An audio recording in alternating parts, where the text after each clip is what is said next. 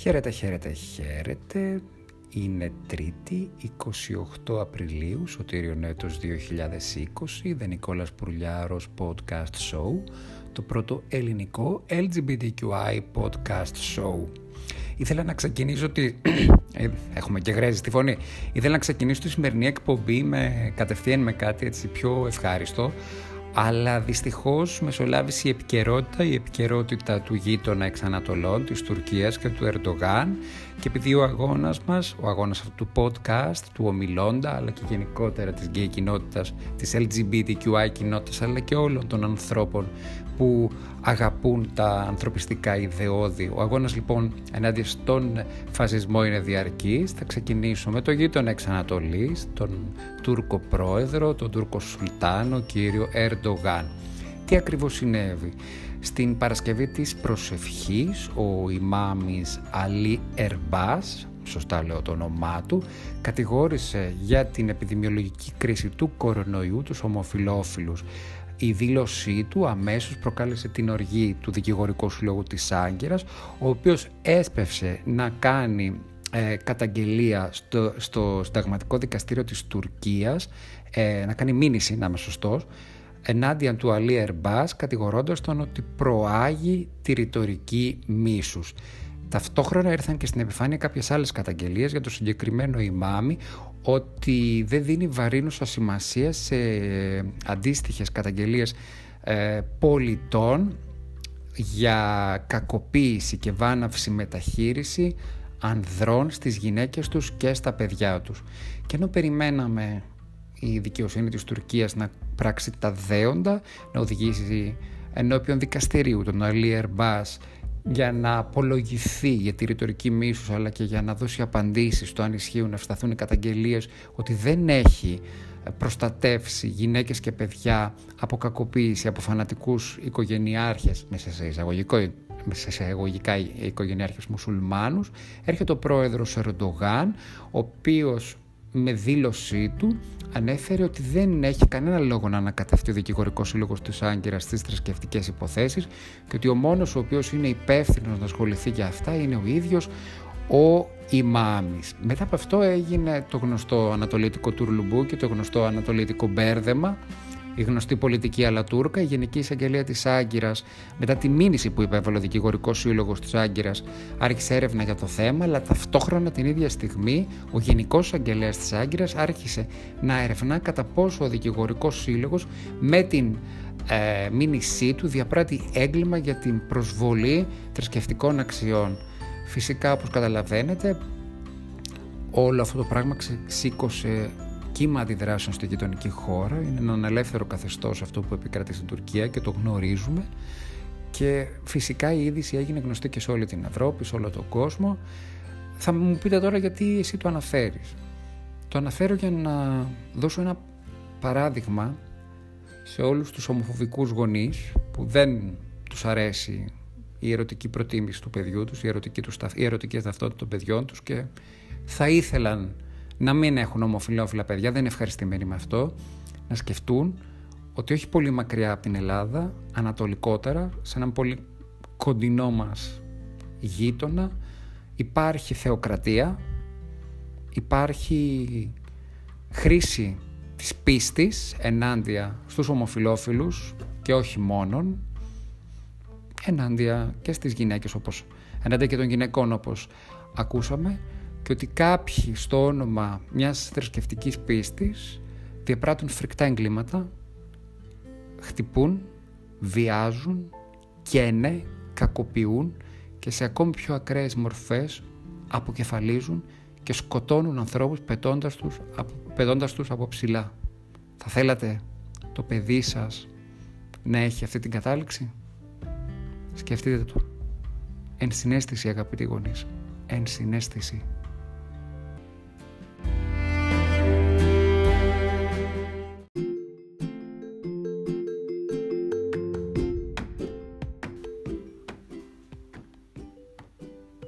Και μετά τον κύριο Ερντογάν ακούσαμε τη μουσική σφίνα του I Will Survive, το τραγούδι της ζωής μας που έλεγε το Μιτσάκι στα υπέροχα πλάσματα σε αυτή την καταπληκτική σειρά που είχε γράψει Μυρτό Κοντοβά.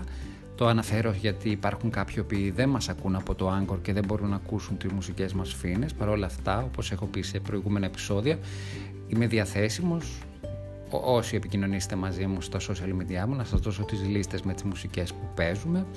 Παίξαμε λοιπόν Gloria Gaynor, I Will Survive, το τραγούδι της ζωής μας, μου αρέσει να το επισήμενω ξανά. Για όσους δεν γνωρίζουν αγγλικά, το I Will Survive σημαίνει θα επιβιώσω και αυτό είναι το μήνυμα που έχω να στείλω στον κύριο Ροντογάν και σε κάθε μοσταγή φασίστα δικτάτορα που νομίζει ότι με τη ρητορική μίσου, με τη, χρήση, με τη ρητορική μίσους, με τη χρήση της θρησκευτικής πίστης θα μπορέσει να χτυπήσει και να κάνει κακό και να φανεί στους ομοφιλόφιλους ότι εμείς είμαστε εδώ, θα επιβιώσουμε, θα συνεχίσουμε να είμαστε δημιουργικά χαρούμενα πλάσματα και θα συνεχίσουμε να προσπαθούμε να φέρουμε ειρήνη, αγάπη, αδελφοσύνη, συνύπαρξη στις μικροκοινωνίες μας, στις μεγαλύτερες κοινωνίες μας, στις χώρες μας, αλλά και στις περισσότερες δυνατές χώρες του κόσμου, γιατί όχι σε όλες ο αγώνας δεν σταματάει ποτέ.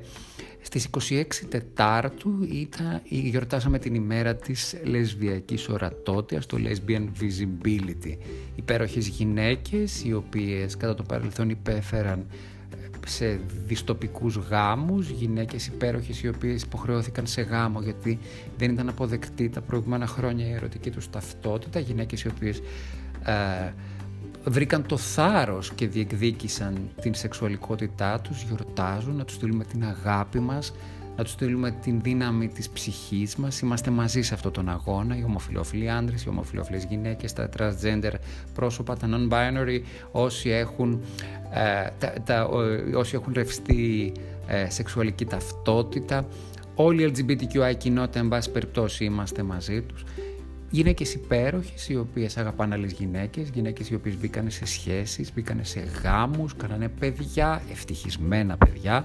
Χαρακτηριστικό παράδειγμα η Σόνα Μαρίν, η 35χρονη πρωθυπουργός της Φινλανδίας, η οποία προέρχονταν από ένα μεσαίο ε, κοινωνικό στρώμα της ε, σκανδιναβικής αυτής χώρας ε, η οποία κατάφερε και αναρχήθηκε ε, στη σκάλα της πολιτικής και κατάφερε και έγινε Πρωθυπουργός μιας ισχυρής οικονομικά χώρας της Ευρωπαϊκής Ένωσης. Την αγάπη μας και τα φιλιά μας και τις καλύτερες μας ευχές για τις υπέροχες αυτές γυναίκες οι οποίες συνεχίζουν να κάνουν τον κόσμο μας καλύτερο.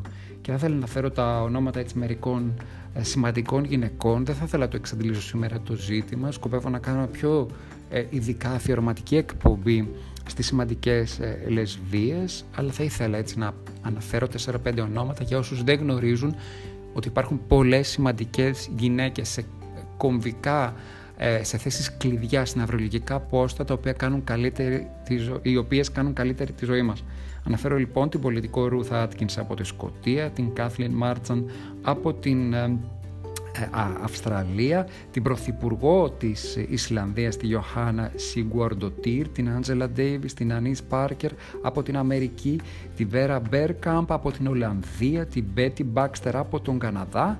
Και αν περάσουμε και στη showbiz έτσι Πολύ σύντομα θα κάνω την αναφορά στην Ellen DeGeneres, πολύ σημαντική προσφορά της, την Ellen Page, την φοβερή φωτογράφο Άννη Λίμποβιτς, η οποία έζησε μια διαχρονική σχέση αγάπης με τη συγγραφέα Susan Sontag, τη Holland Taylor, τη Jodie Foster. Κορίτσια, σας αγαπάμε.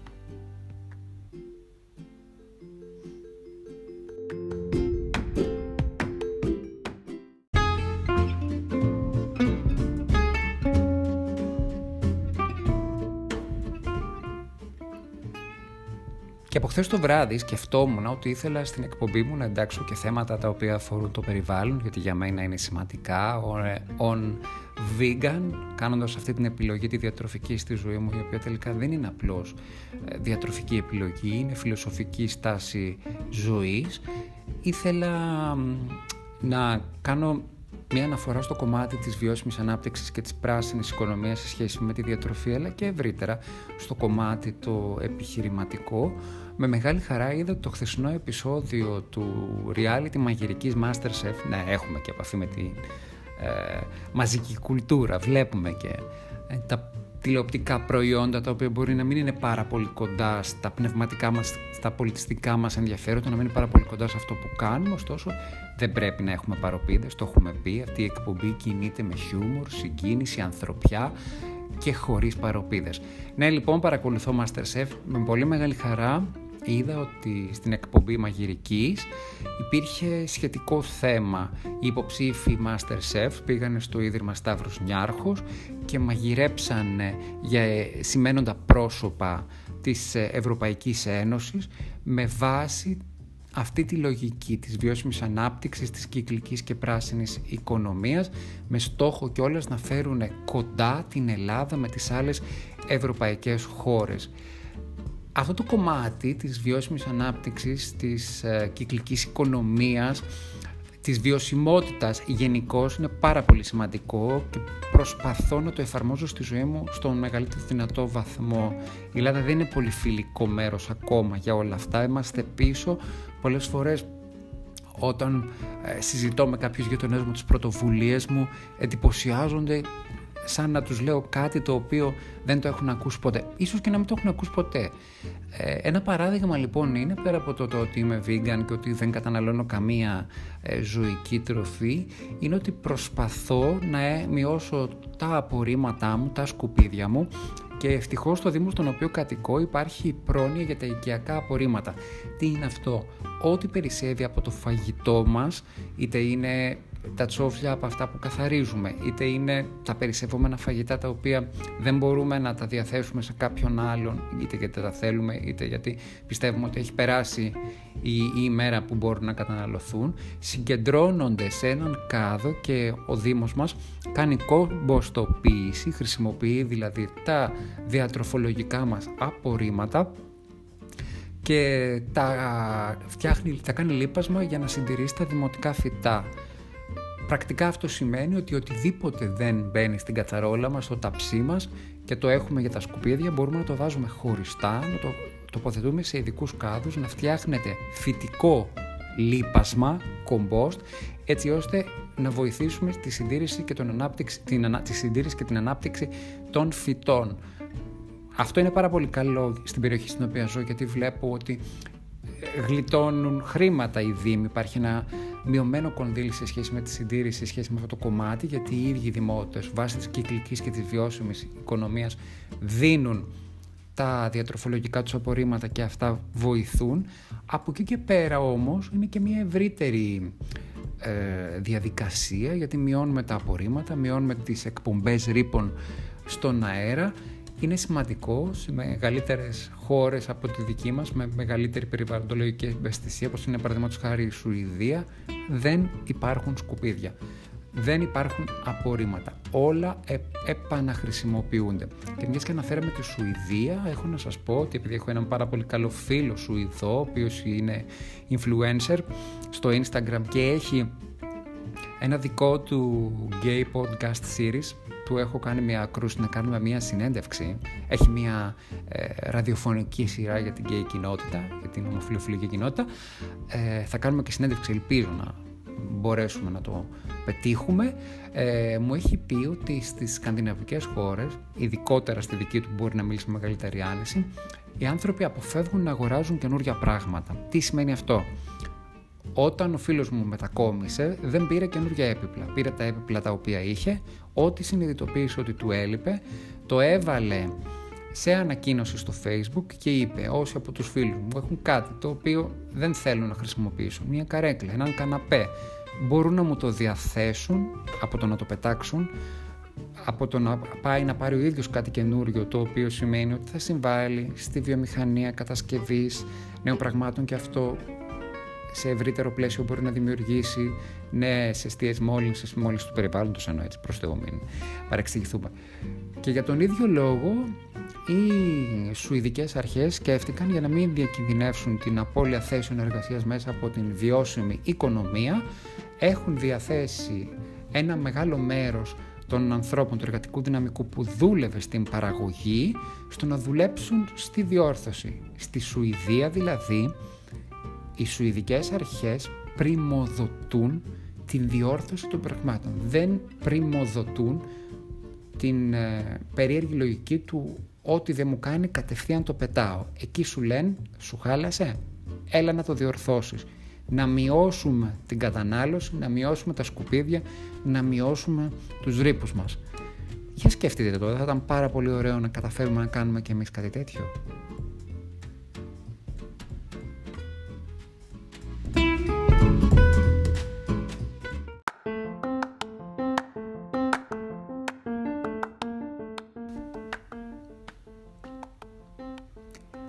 Αυτό ήταν για σήμερα. Το The Nicolas Πουρλιάρος Podcast Show, το πρώτο LGBTQI podcast στα ελληνικά. Φτάνει στο τέλος του. Περάσαμε πάρα πολύ ωραία. Εγώ δηλαδή πέρασα πάρα πολύ ωραία γράφοντας αυτήν την εκπομπή. Ελπίζω να σας κρατάω πάρα πολύ ωραία συντροφιά. Με ακούτε στο Anchor, όπου μπορείτε να ακούτε και τις μουσικές φίνες που μας επιτρέπετε να έχουμε. Με ακούτε στο Breaker, με ακούτε στο Radio Public, στο Apple Podcast, στο Google Podcast στο Pocket Cast, α, τι ξεχνάω, στο Spotify φυσικά. Όσοι θέλετε μπορείτε να επικοινωνήσετε μαζί μου, μπορείτε να μου αφήσετε voice message, μπορείτε να μου γράψετε στα social media μου, στο Νικόλας Πουρλιάρος, Facebook, Instagram και Twitter. Να σας ευχαριστήσω πάρα πολύ που είστε μαζί μου απολαμβάνω πάρα πολύ αυτή τη διαδικασία και σήμερα που είναι μία μέρα για καινούργια ξεκινήματα, προσωπικά για μένα δικά μου, κάτι δικά μου που γράφουμε καμιά φορά στα hashtags, στα social media, ε, σας ανακοινώνω πάρα πολύ μεγάλη χαρά την απόφαση το Νικόλας Πουρλιάρος Podcast Show να αποκτήσει και αγγλική εκδοχή, θα αποκτήσει και αγγλική εκδοχή. Σκοπεύω να κάνω δύο εκπομπές την εβδομάδα, ελπίζω να τα καταφέρω γιατί ξεκινούν γενικώς καινούργια πράγματα. Δύο εκπομπές την εβδομάδα στα αγγλικά για να έρθω σε επαφή με κοινό από όλο τον κόσμο. Θα το χαρώ πάρα πάρα πολύ. Θέλω να το κάνω και στα Ιταλικά να σας πω και την αλήθεια, αλλά επειδή δεν υπάρχει χρόνος και υπάρχουν πράγματα τα οποία πρέπει να δρομολογηθούν έτσι και αλλιώς. Δεν πειράζει, η γλώσσα που επικοινωνούμε παγκοσμίως, η γλώσσα της ε, ε, κοινής μας ενέργειας είναι τα αγγλικά. Θα κάνουμε λοιπόν, θα κάνω λοιπόν τον Νικόλας Πουρλιάρος podcast show και σε αγγλική εκδοχή. Σκέφτομαι να το κάνω Σαββατοκύριακα έτσι ώστε να έχω μεγαλύτερη ε, άνεση ε, χρόνου. Σας ευχαριστώ πάρα πολύ. Σας ευχαριστώ που με ακολουθείτε και κάνετε όλη αυτή την περίοδο πολύ πιο δημιουργική, πολύ πιο όμορφη, πολύ πιο πολύχρωμη. Το, ε, το απολαμβάνω την επικοινωνία μαζί σας πάρα πολύ. Λοιπόν, σταματώ. I'm so excited. Τα λέμε αύριο.